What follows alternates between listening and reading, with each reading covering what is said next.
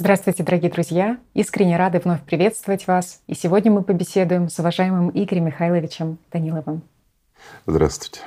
Игорь Михайлович, в одной из наших передач мы говорили о том, что порой люди, желая что-то материальное, и в детстве, и во взрослом возрасте совершают сделки с дьяволом, с сатаной.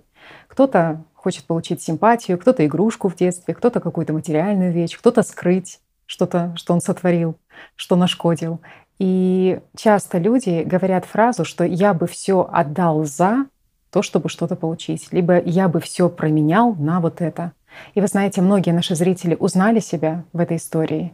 И вот одна женщина сказала, что я бесчисленное количество раз произносила и говорила эту фразу «я бы все отдала за». Конечно, они получали желаемое. Некоторые делились тем, что сразу же после получения желаемого действительно было вот это ощущение ада внутри себя, чувство боли какой-то внутренней. И они поняли, что же означает на самом деле фраза, которая есть в народе про то, что бойтесь своих желаний. И вот, конечно, возникает сейчас, вот уже сколько передач прошло, возникает вопрос, а как быть дальше? Потому что сознание играет на этом и говорит о том, что раз ты такое совершил сделку с самим дьяволом, то, конечно же, нет у тебя шанса на спасение, и дорога тебе в рай закрыта. Возникает вопрос, как быть дальше, что делать, можно ли аннулировать эту сделку, и есть ли шанс на спасение после такого? Скажем так, аннулировать эту сделку ну, невозможно. Почему? Потому что человек не может вернуться во времени и отговорить сам себя. Угу. То, что сделано, то сделано. И многие, скажем так, пожинали плоды как раз собственного договора. А вот шанс на спасение есть ли у человека? Ну, конечно, есть. Угу. Несмотря на то, что ну, мы как бы заключаем сделку с самим сатаной за то, чтобы что-то получить. И вопрос, конечно, тоже такой, знаешь, вот Многие, ну как, какая сделка с сатаной, а может ли это быть, и вообще сатаны не существует. Знаешь, вот как, вот, угу. как работает наше так, сознание, угу. начинают все оспаривать. Тогда у меня другой вопрос. Сразу к тем, у кого вот включаются вот так мозги. Друзья, вот скажите, вот захотелось чего-то, того, что это нереально на сегодняшний день. Ну, к примеру, вот как у меня один товарищ захотел приобрести себе один дом. То есть э, на море, в зоне отдыха, он увидел прекрасный, красивый дом. Товарищ, ну уже, скажем так, в годах был пенсионного возраста. Ну, когда-то он занимал хорошую должность. А этот шикарный, красивый дом, он принадлежал тому, кто не менее высокое положение имел в обществе на то время, но не был еще на пенсии. Понятно, что практически его идея равнялась нулю. Но он очень сильно хотел. И через время получилось так, что он смог заработать денег. Буквально случайно. Определенную сумму. И получилось так, что тот человек, кому принадлежал этот дом, он был уволен. И в связи с тем, что он был смещен со своей должности, он просто переезжал и выставил этот дом на продажу. И самое интересное, что именно за такую же сумму, которую вот заработал мой знакомый. Это случайность? Просто. Ну, некоторые скажут совпадение. Вы знаете, сколько таких совпадений в действительности бывает? Угу. Когда мы говорим, вот я бы все отдал, и вот вопрос еще интересный, а что значит все? Кто-то задумывался? Угу. Ведь мы говорим, когда я бы все отдал, лишь бы что-то получить. Разве мы думаем о том материальном, что мы имеем? Нет. Мы как раз имеем в виду, ну, что мы отдали бы все. Не лишаясь того, что есть на Не лишаясь день, того, что есть да. материально. Угу. И вот в этом весь феномен. То есть мы четко знаем и понимаем, когда это говорим но как бы уделяем мало этому внимания. И в конечном счете зачастую мы получаем то, что мы хотим. Тот результат, неважно, мелкий, крупный результат. Но если мы этого действительно желаем, и мы действительно готовы отдать то, что мы называем все, то зачастую мы получаем. Скажите, это сделка или нет? С кем? Если дьявола не существует, если в действительности не существует таких договоров с сатаной. Ну, почему возмущается сознание? Потому что кто-то когда-то придумал, что дьявол подсовывает тебе договор на пергаменте, на бумаге, неважно, где ты должен или кровью расписаться. Да, да, да, да. Неважно. Или чернилами. Но ты должен поставить свою подпись. Как бы такой юридический вопрос. Но я проще скажу, юриспруденция когда появилась, друзья? А когда человек начал заключать сделки с дьяволом? В истории посмотрите. Угу. Вот и ответ. Игорь Михайлович, а почему, казалось бы, человек выполнил свое желание, но это не приносит ему никакого морального удовлетворения, это приносит в его жизнь боль, тоску, потому что это чувство сделка. ада. Угу. И самое смешное, потому что это не его желание. И это действительно так. Вот угу. простой пример того же моего знакомого, который приобрел этот дом. Угу. Буквально он недельку пожил, там пригласил нас товарищами на новоселье. Ну, похвастаться домом, исполнением своей мечты. Ну, отказать было неудобно, естественно, мы приняли. Да, хороший, шикарный дом, все красиво, все замечательно. Только глаза у него грустные. И, естественно, я не упустил момента спросить, ну и как? Оно того стоило? На что он ответил, что он не получил то, что хотел. Нет, дом прекрасный, домом он доволен. Тоска внутри появилась. Угу. И это действительно так. Почему? Да, он приобрел дом. Он о нем мечтал. У него был дом. Но он хотел именно этот. Он его получил. В хорошем месте, все прекрасно. Ну, буквально пару ночей переночевал в нем. Он понял, что это не его. И очень быстро, через короткий промежуток времени, он его продал. Но сделку-то не отменишь. Вот в чем вопрос. Очень важное понимание, что это не твое желание, получается, Конечно. что это навязанное нам желание Конечно. сознанием. Вот угу. смотри, простой пример. Человек — это личность. Угу. У личности нет никаких материальных желаний. Это действительно так, друзья. У личности нет привязанности здесь к чему бы то ни было.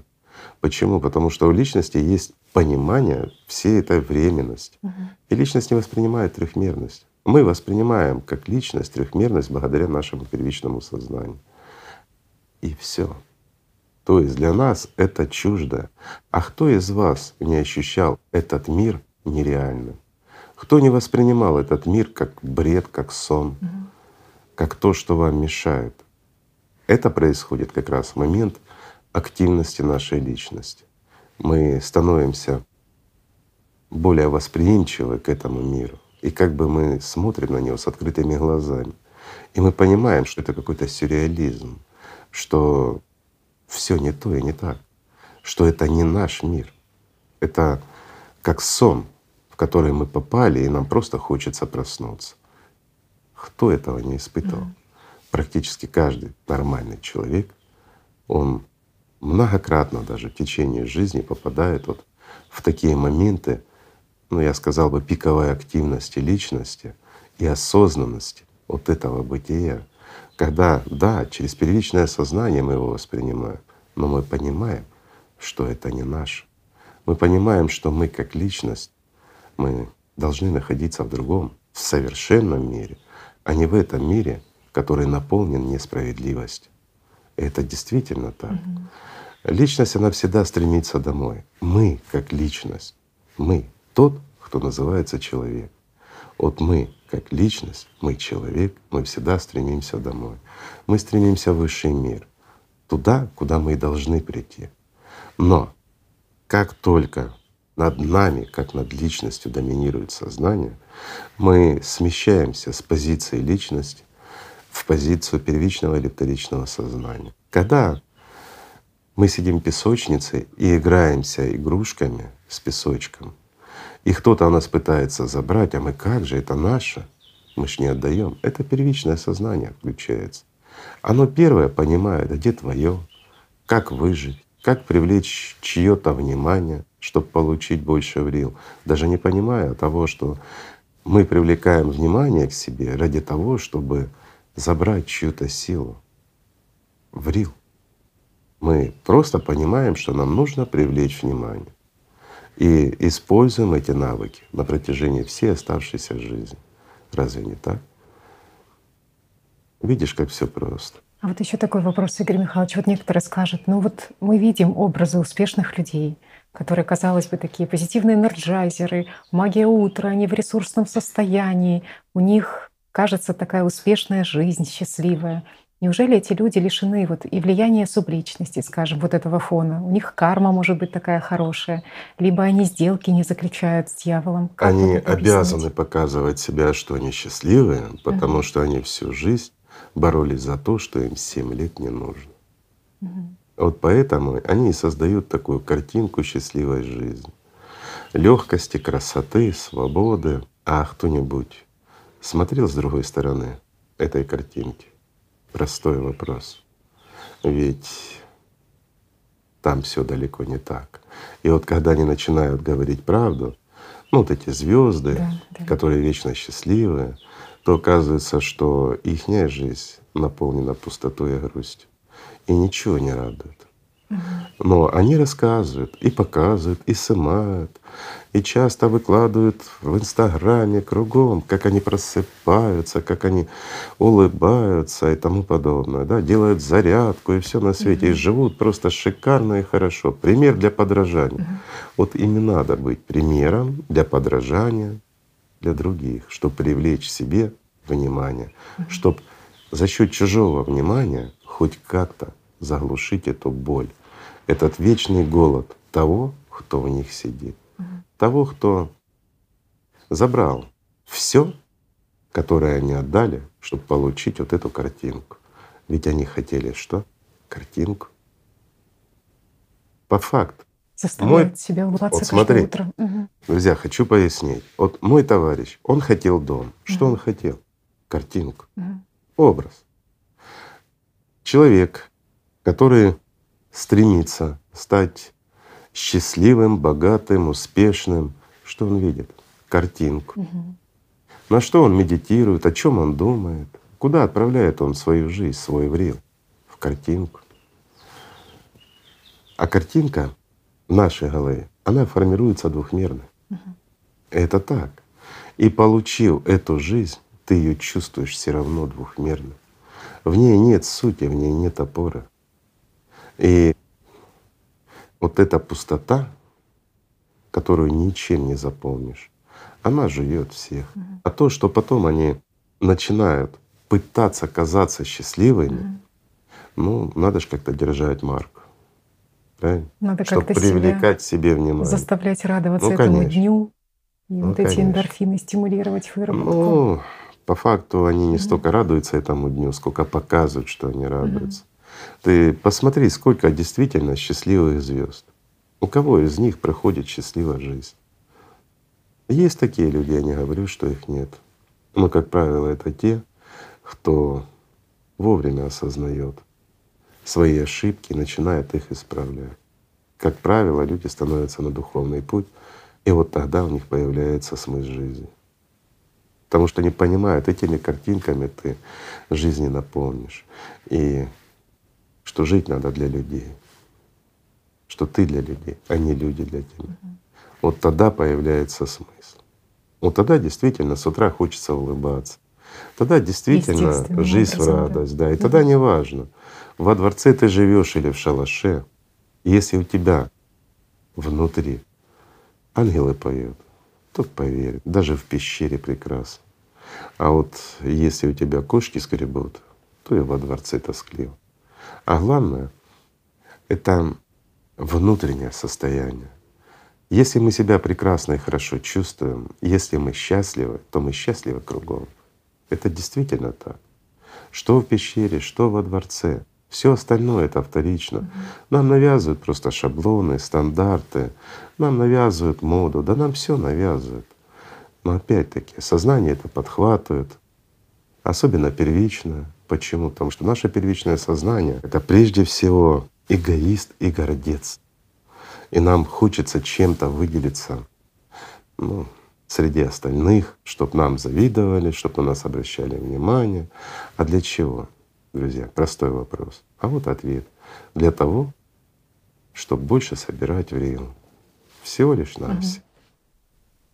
Подняться на ступеньку в иерархической лестнице. Очень Совершенно важное понимание, Игорь Михайлович, очень важное про то, что по сути действительно люди создают в своем сознании иллюзию очень часто, убегая вот от этой внутренней боли и создают себе еще одну дополнительную проблему. Помимо того, что есть у них внутри вот эта раздирающая боль, боль субличности, вот этот фон негативный, гнетущий, так они еще и бегают вот в эту иллюзию, в иллюзию своего собственного сознания. И очень вдохновляет то, что очень важным является именно настоящая вот эта радость, которая всегда с тобой каждое утро, когда ты просыпаешься. И не нужно дополнительным образом стимулировать что-то внешними действиями какими-то. Внешними действиями, mm-hmm. попыткой повторить себе, да, когда вот тут учат, mm-hmm. ты проснулся, ты должен подойти к зеркалу, ты должен улыбаться в него, ты должен говорить, что я счастлив, что мне хорошо. Mm-hmm.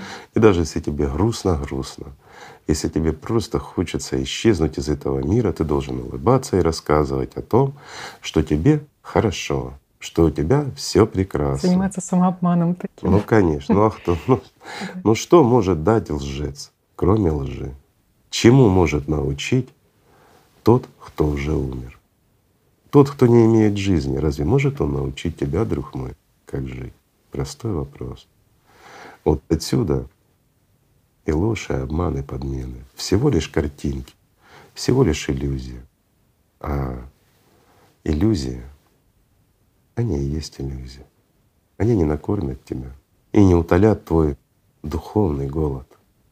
Ведь по-настоящему человек становится счастливым лишь тогда, когда в нем просыпается любовь Божья, когда в нем появляется смысл к существованию. А смысл в этом мире для того, чтобы тебе кто-то завидовал, существовать ради того, чтобы что-то приобрести, угу. ты же с собой не заберешь. А любовь Божью ты всегда с собой заберешь. И в этом смысл. Разве не так? Угу. Игорь Михайлович, ну вот знаете, сознание всегда бросает в крайности, и она говорит, ну раз желание это так плохо, то ну вообще ничего не желай, веди какой-то там совсем аскетический образ жизни. Это ложь. того, что... Вот это ложь. Когда человек запрещает себе что-то желать, он все равно желает. Когда он вынуждает себя вести аскетический образ жизни, питаться одной травинкой или кузнечиком, в то время, когда он может нормально кушать, просто и счастливо жить, то это, понимаешь, это подмена. Это подмена сути явления. То есть, если в тебе нет любви Божией, если ты к ней не стремишься, угу. то как бы ты от чего-то не отказывался в этом мире, угу. ты ближе к Богу не станешь. Показуха, да, ты живешь скудно в шалаше, в пещере, одетый в какой-то мешок, питаешься какими-то кузнечиками, целый день сидишь там возле своей пещеры, бубнишь какие-то мантры. Ну да, ты станешь, знаешь, вот как обезьянка в зоопарке привлекательным для туристов, угу, для поклонников, да. И вот они будут приходить, поклоняться тебе, набираться у тебя каких-то сил, слушать твоей мудрости. Вот как пришли ни с чем, так ни с чем и ушли. А ты как был пустой, таким пустым ты останешься. Разве не так? Я скажу проще, друзья. Если вы имеете возможность купить себе хороший автомобиль, Rolls-Royce, то вы будете очень глупы, если его не купите. Почему? Потому что сможете ездить на хорошей машине, получать от этого удовольствие. Ну, если вам нравится такой автомобиль, конечно. Uh-huh. Есть же поклонники других автомобилей. Если вы имеете возможность купить себе хороший дом в хорошем месте и наслаждаться жизнью, то вы будете глупцом, если этого не сделаете. Почему? Жизнь одна, и она проходит очень быстро.